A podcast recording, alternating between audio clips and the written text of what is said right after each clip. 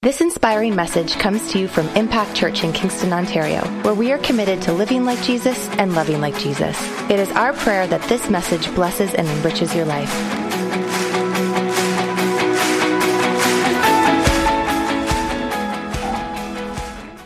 For those that may be new today, we've been doing a series in the month of February, and we've enjoyed it so much we're actually going to keep going into March. um, we're going to do two weeks in March as well. Um, but we've been doing a study on the on literally the book of First John, which to me is one of the most valuable books in the Bible for anybody that is a new believer. So this is a little hint to those that are been around a little length of time, and somebody just comes to Christ and they ask you, "Hey, what's a good book to read?" First John five is or First John is really good, and when they're done that, they go to read the Gospel of John. You can't go wrong with those two books. It is an incredible book, and it talks about the lavish love of God. Last week we we paid particular attention to the lavish love of God for you. And in the second half of chapter 3, God flips the script a little bit. And now he says, I want you to take what I've poured out into your life, and I want you to be a conduit of it and give it away. I want you to love those that are around you, and I want you to lavish that, that incredible love of the Father onto others in your life. Pays particular attention in this book to those that are believers. But I want to say, I think there, there's enough uh, inferred here that we can say that's to anybody, right? Um, but it is interesting that he places a very particular thought on loving the family of God. Amen? Um, I want to start with a verse that's not in 1 John. Uh, it's a verse I kind of stumbled across, and I just kind of had this cool little thought as I was processing through this verse. It's found in the book of Romans, and for those that don't know, much about the Bible, the book of Romans is one of the epistles or one of the books that the Apostle Paul wrote. And he wrote it to the churches or the Christians that were in the churches in Rome.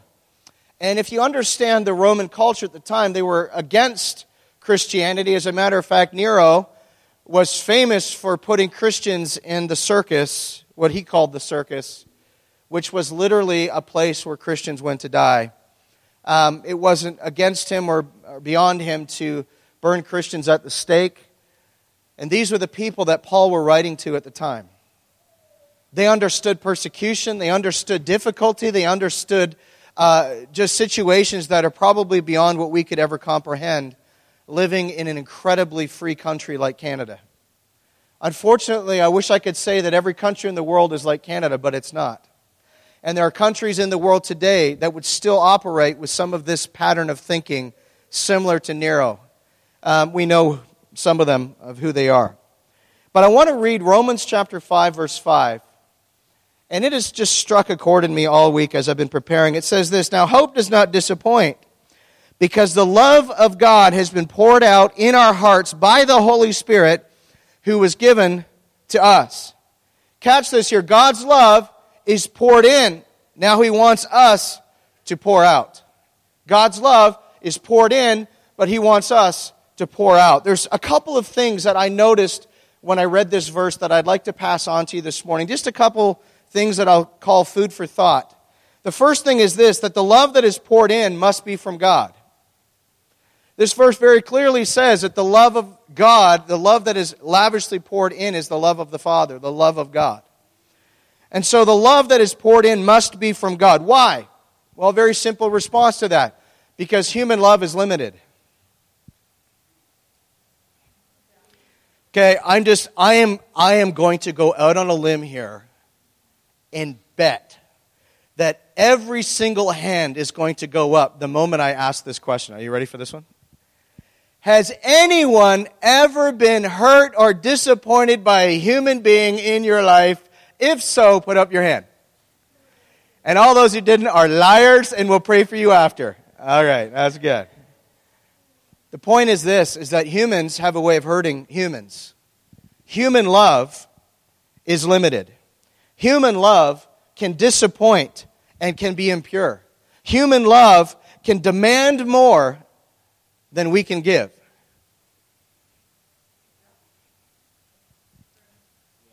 Okay, maybe it's just me. But I've, I've had people put expectations on me that I'm like, are you kidding me? I can't do that. Are you kidding me? Can't do it. Jesus can. I can't. Human love is limited. Human love can disappoint. The second thought that I, I saw here is that the love that is poured out only comes from the love that is poured in. So it's where it comes from. I know that's deep for you this morning. It's so deep. I know you're going to, I'm grateful you had your coffee already. But whatever you receive, you give away. You have to understand that if, you're, if what you're looking for is human love and human affection, then the only thing you can give out is human love and human affection. But human love and human affection is limited, disappointing, and without hope. So God wants us to be a conduit of His perfect love for imperfect people. That's what it's all about. Okay? Whatever you're looking for from humans is what you give away. But if you look for it from God, the Heavenly Father, the Father who lavishes you with His love, His perfect love, then that is what you become a conduit of. Amen? The third thought I had was this the love that is poured out, according to this verse, bears fruit to the degree that you're in relationship with the Holy Spirit. So, To the degree that you're in relationship with the Holy Spirit. What's the Holy Spirit telling you to do? How many times have we had the Holy Spirit give us a little nudge? Go talk to that person. Go pray for that person. Go out for coffee with that person. Hear their story. And that little nudge dissipates as quickly as it came. Right? I know for me, it, I've done it. I've done it where God's prompted me and I've ignored it. It's not good. I don't recommend it because it keeps coming back. It's like the knock that never keeps going away. It's like those kids that just keep knocking on your front door and they never stop and you're about ready to, you know, do something crazy. But when we understand these three basic thoughts, we can have perfect love for imperfect people. Say perfect love for imperfect people. How many are imperfect here?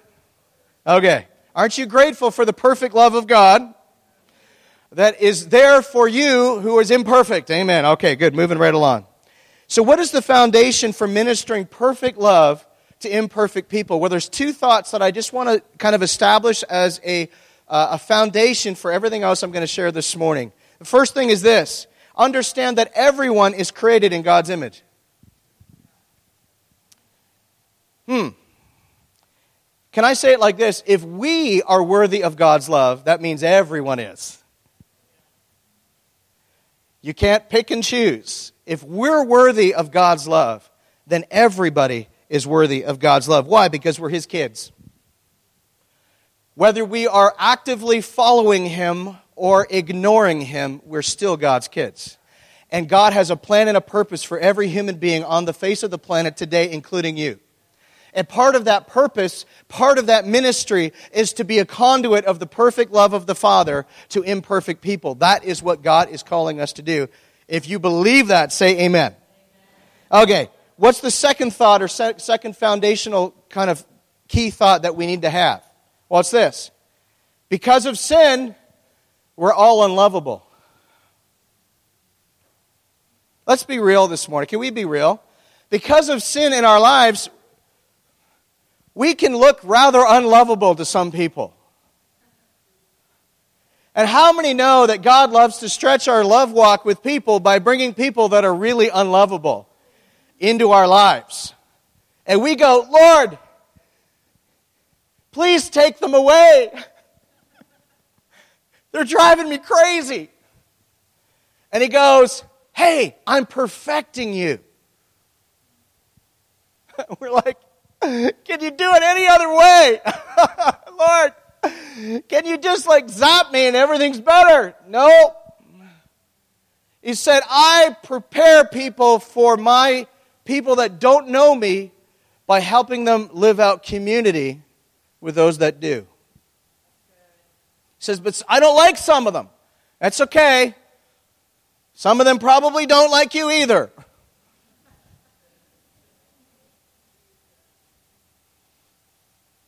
You say, Well, they, they annoy me. They have these traits that annoy me. Well, I have news for you that you probably have some traits that annoy them too. Say, but I'm perfect. And I go, look out for the lightning.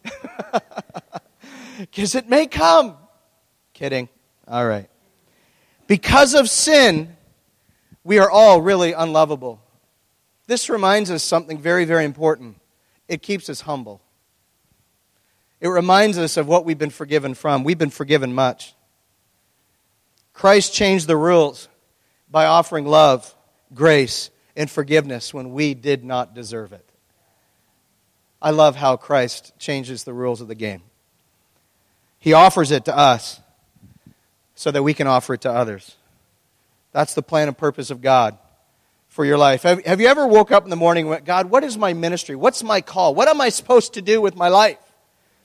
Right? Have you ever had that thought? I have at times.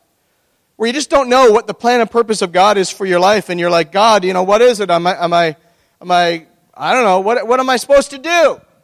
Well, I have news for you that Paul in 2 Corinthians chapter 5 actually already gave us your ministry call. It's called the ministry of reconciliation. He gave it to all of us. It's the ministry of restoring relationships with those that are unlovable. That's the call of every believer's life. Right? That's what we're called to do. All right, so I want to get into the book of First John again, chapter 3, but I'm going to start with two verses from the Gospel of John that sets us up for what I'm going to share this morning. John 13, 35 in the NLT, which is the New Living Translation.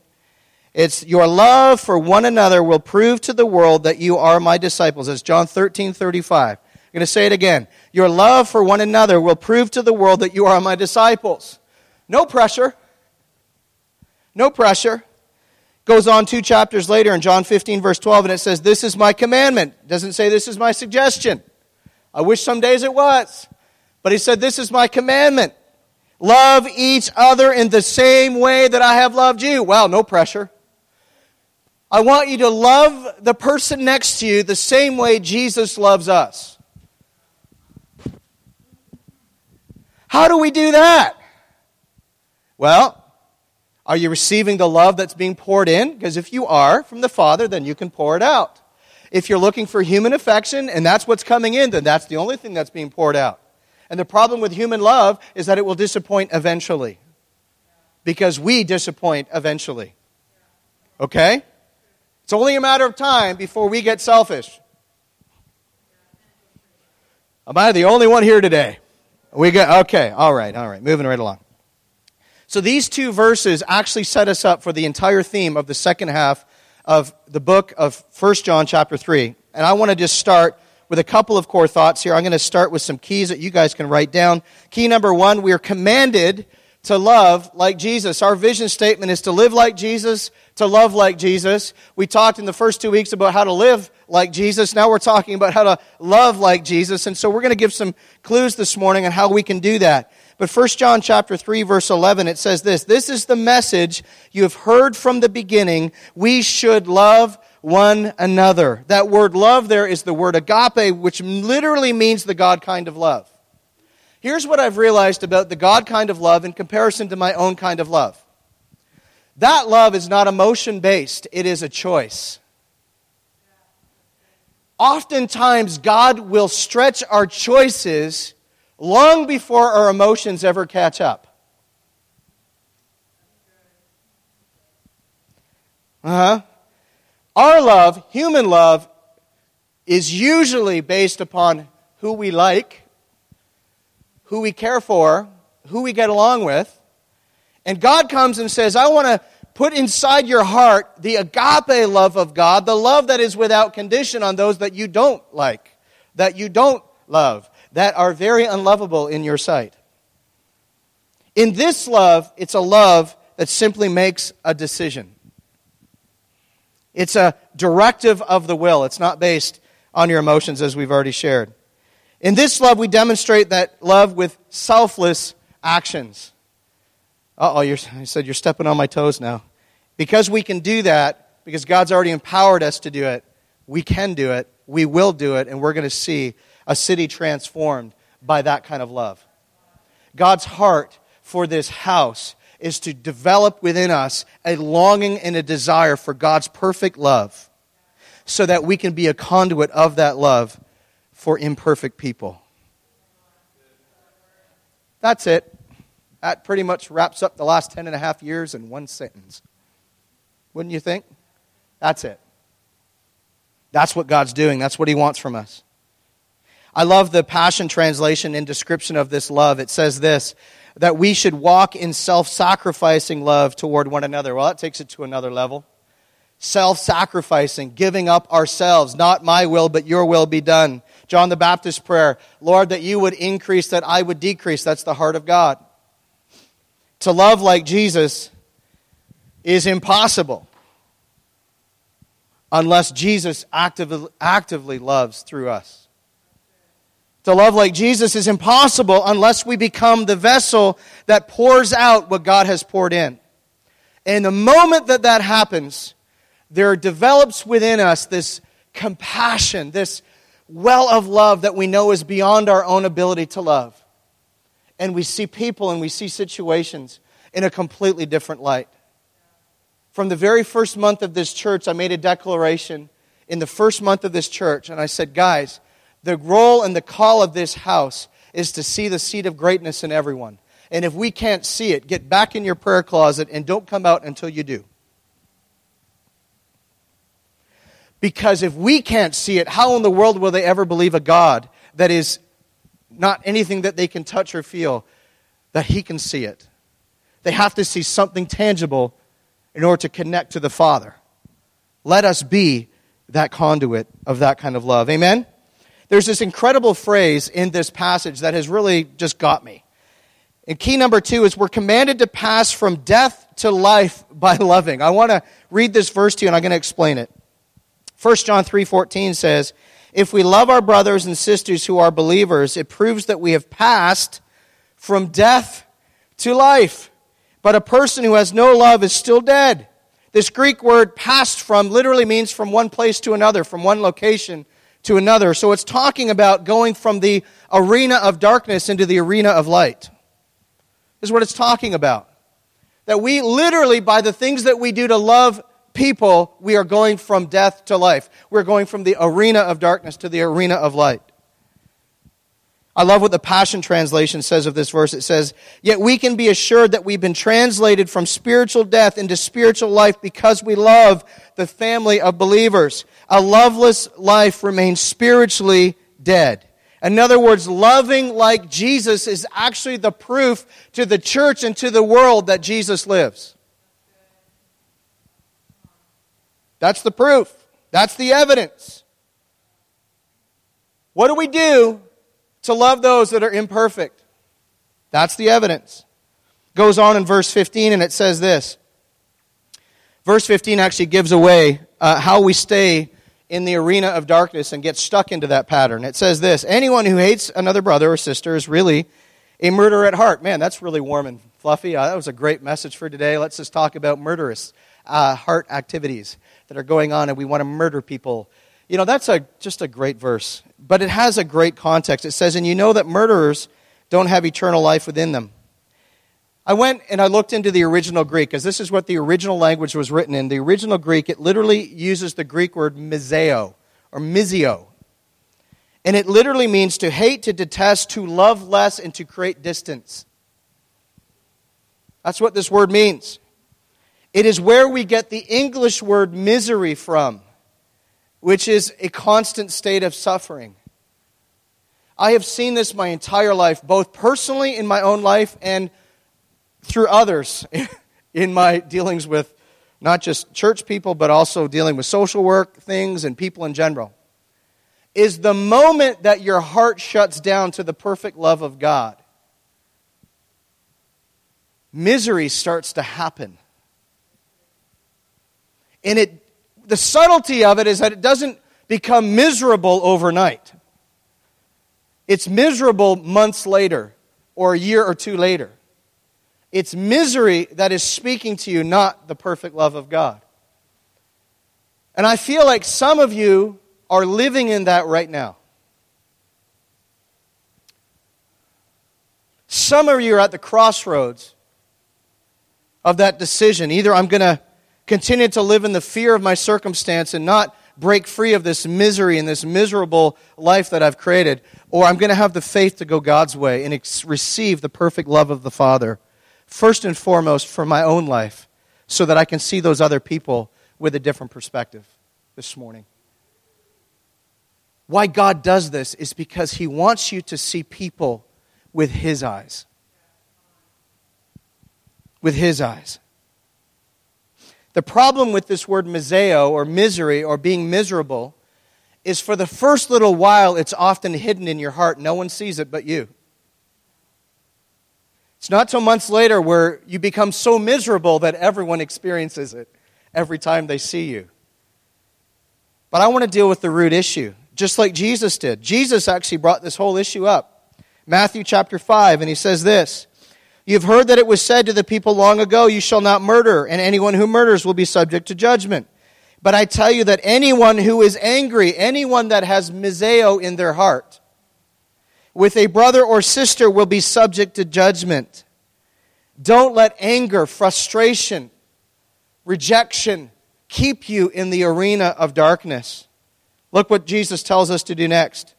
Therefore, if you're offering your gift at the altar and there remember that your brother or sister has something against you, leave your gift there in front of the altar. First, go and be reconciled. Oh, ministry of reconciliation. To them, restore that relationship, then come and offer your gift. In other, word, in other words, fix which stopped up the flow of God's perfect love to begin with. Fix that first. Whatever stopped the flow of God's perfect love into your life, Fix that first so that you'll have the right attitude, the right motivation, the right love to give to those individuals that God places in your life. Now, does that mean that those people have to be your best friend? No. No. God will place people into your inner circle that are life giving for you, and you will be life giving for them. But God has a way of bringing people into our lives that just love to chisel off all of the edges from our personality and make us more like Christ. I wish that God could choose any other way to form our character, but He uses people to form our character. if it was up to me, I would use a different plan. Just saying. If it was my call and I could do something different, I would create a drive through for becoming perfect like Jesus, and you just order it, and he slaps it on you, you drive through, and everything's good. Amen. That would be awesome. And Jesus, supersize it, please, so that I don't have to come back, well, at least till tomorrow. Anyhow, but he doesn't do it like that. He chooses people to be the very thing he uses to develop perfect love in your heart. Oh, God, if there was any other way. Key number three we're commanded to lay our lives down for others. Not suggested, we're commanded to lay our lives down for others. 1 John 3:16 it says we know what real love is because Jesus gave up his life for us. So we also ought to give up our lives for our brothers and sisters. The greatest act of love without a doubt is the cross. Jesus voluntarily gave up his life an act of selflessness, an act of self sacrifice. What a picture. The Message Bible says it like this This is how we've come to understand and experience love. Christ sacrificed his life for us. This is why we ought to live sacrificially for our fellow believers and not just be out for ourselves. I want you to notice here the command here is not for us to die for someone else's sins. Jesus already did that. We don't have to do that. Jesus already took that place for us. But the command shows us the extent of the sacrifice that love demands. I want to share from my own life just for a second. The most significant moments of Sandra and I's life together has been when we went from love to sacrificial love. The most significant moments of generosity have come when we went beyond what we thought we could do. The most significant moments in our ministerial life is when we had to deal with some very difficult people, and in the midst of that, God absolutely broke us with compassion for that person and for their situation. Those are the moments that stand out for us. When I think about the moments over the last 10 and a half years here at this church, they haven't come when everything's been great. Some of the most significant moments for my life as a pastor have come in the difficult moments where God says, Love unconditionally, Cameron. Lord, I can't. Okay, then just hang out with me long enough so that the love that is being poured in is the love that you pour out. Because, Cameron, I want you to have perfect love for imperfect people.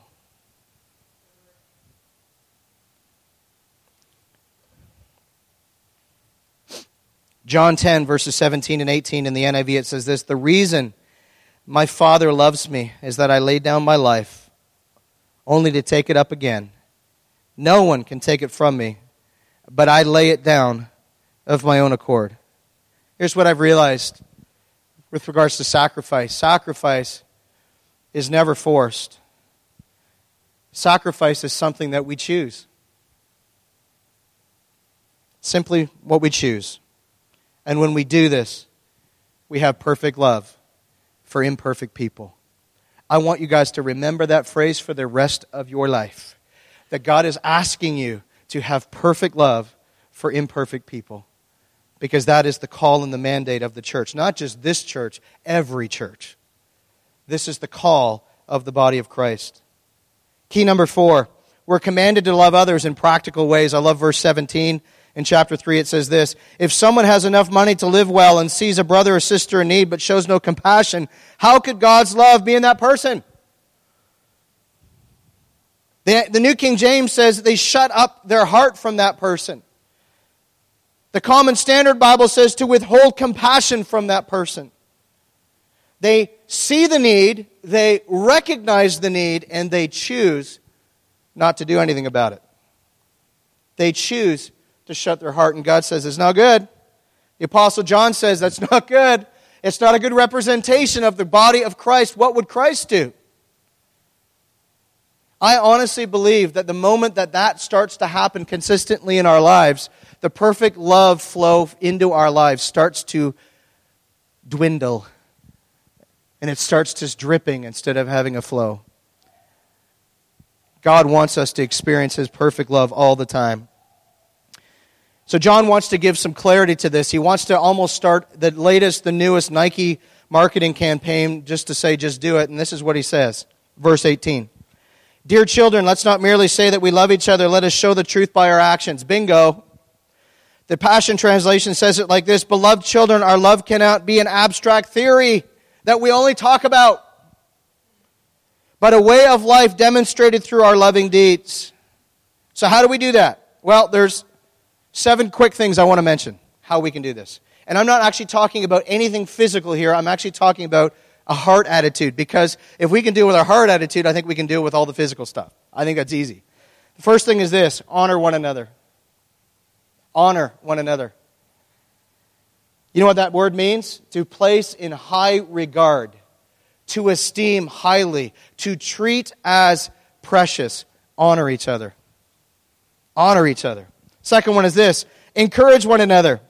Replace empty words with meaningful words. How many have ever been a part of a church where a lot of empty words are spoken whenever you see Christians? I've said this for years, but I encourage you to do this. Never say to someone, I'm going to pray about that. Just stop right there and pray for them.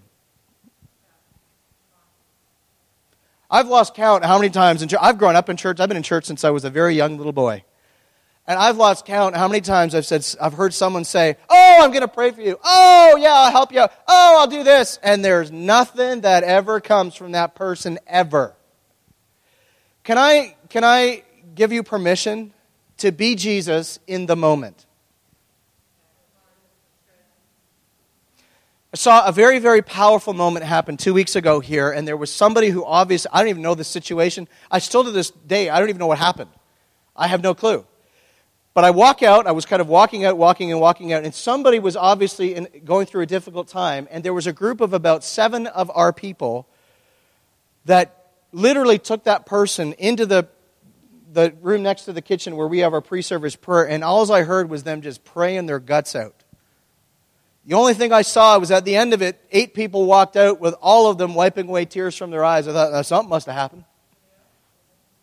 But what they did is they took a moment where they could have just hung out and just could have, you know, laughed and carried on in the hallway, and there's nothing wrong with that. But they saw a moment And they had to make a choice. Either I can say, hey, I'm going to pray for you, or I'm going to pray for you right now. Love and action. Encourage one another. Replace empty words with meaningful words. Amen? I love this word. I actually looked up the word encourage and, and some of the kind of the linguistic um, definitions around it. And I started to realize that encouragement actually has an illustration or a connotation connected to it where you're literally joining somebody on a journey. So instead of just saying, have fun on your journey, encouragement literally means that you're going to walk side by side on their journey. So don't just speak meaningful words, go the one step further in relationship and go on the journey with them. Track with them. How's that situation? Don't just hear somebody say something out in the hallway like, Yeah, I've been having a difficulty at work. You be the first person on Monday to send them a text and say, Hey, I'm praying for you at work this week. And then on Friday, you call them and you say, Hey, I just wanted to check in and see how you're doing. Been thinking about you all week. And then on Saturday, you take them out for breakfast. And if you feel like doing that with me, you go right ahead. I'm just saying. Okay. I prefer Denny's. Anyhow, I'm just saying. Okay, all right, moving right along. Um, number three, share with one another. That sounds so basic. Share with one another. To share is to willingly give what you have to those God is leading you to. Be willing, be honest, be quick to do it. Number four, serve one another. I love this quote by Martin Luther King Jr. He said this Everyone can be great because anybody can serve. You don't have to have a college degree to serve. You don't have to make your subject and verb agree to serve. You only need a heart full of grace and a soul generated by love. I love that. Serve. I'm going to put a family on the spot for a second because they're going to throw things at me later, and it's all good. But the Evans clan showed up at this church on week one. Week one.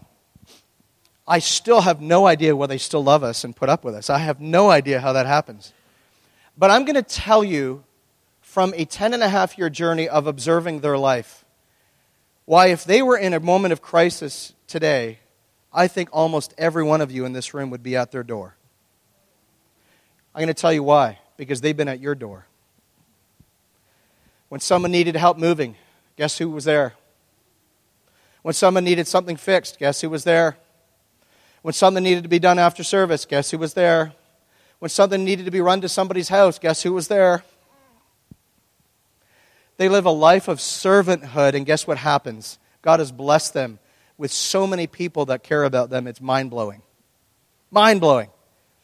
But their heart behind everything is we just want to help. We just want to serve. We just want to help. We just want to serve. How can we help? How can we serve? How can we be there for somebody? So I want to encourage you. Sometimes we think of these moments when it comes to perfect love for imperfect people, and we think they're these most either the most difficult things that we ever have to deal with in our life, or they're so simple. I want, I want you to know part of being in that place and being a conduit of the perfect love of God is simply saying, God, where's the need and how can I meet it? Some of the most significant moments Sandra and I have had in our lives is simply because something fell in our lap and we either had a choice to say yes or no. And we just love the word yes. We keep saying yes. Give that away. Sounds good. Give that away. Sure. Go help that person. Sure. I don't think anything of it. Why? Because my life's not my own. Our stuff's not our own. Serve one another. Amen? Five. Affirm one another. How many have ever done the five love languages? How many have never heard of the five love languages? Okay, that's good. So the five love languages was written by a man by, uh, named Gary Chapman, who's a pastor, psychologist, and he wrote about these five different ways that people give or receive love. And one of them is words of affirmation. How many have ever done the test and that's you? Okay, that's me. I am words of affirmation. I love words of affirmation. They're, they make me feel really good about myself, honey. I just love words of affirmation.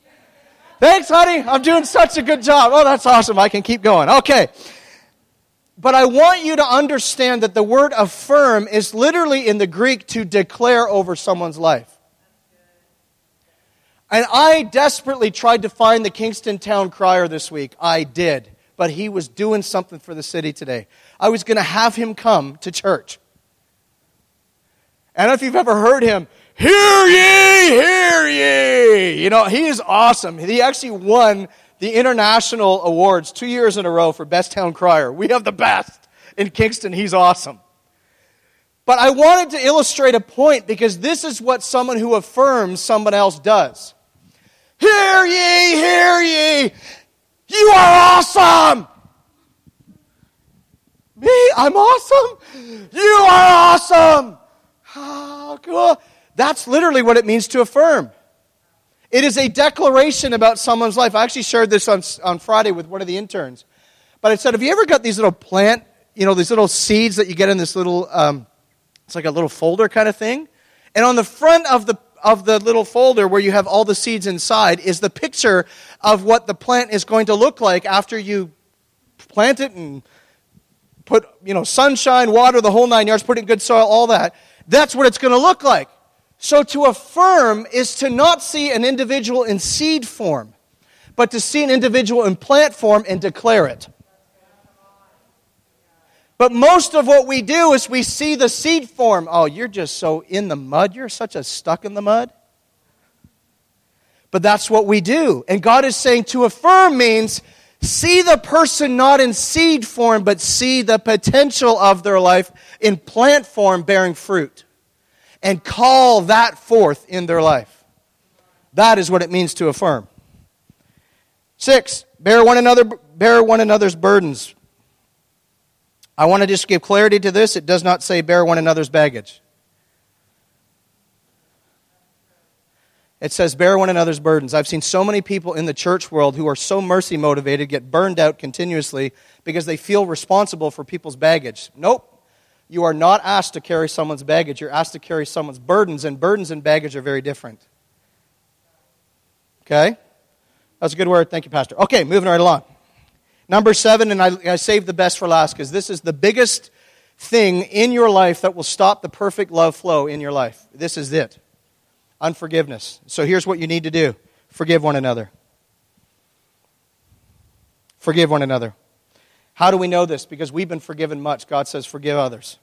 If we've been forgiven much, forgive much of other people. That does not mean don't use wisdom and don't use healthy boundaries and keep walking into situations where you're going to constantly get wounded, hurt, and rejected. That's not what I'm saying. But you, as an act of your will, not on your emotions, but an act of your will, choose to forgive that individual for what they've done and place them in God's hands, not in yours. Because when they're in God's hands, perfect love can flow and heal them and change them. If they're in your hands, human love will disappoint, hurt, and discourage them. One of the biggest breakthroughs I had 20 something years ago was this picture that I had when I was praying for my dad. God, just, you know, help dad and God, get through to my father and blah, blah, blah, blah, blah, blah, blah. And then he showed me this picture and he says, There's your father over there and there I am over there and you're right in between us and you're blocking me from getting him, getting to him. And I was like, Oh. He says, And I'm like, God, why? Because your unforgiveness towards your father says, Deal with it so that I can minister to him. Because as long as you are holding on to that unforgiveness, I cannot get to him. For me, it was a massive, massive revelation of the, of the love of God. Okay? I want to come into a, for a landing here. 1 John chapter 3, 23 to 24, in the Passion Translation, it says this.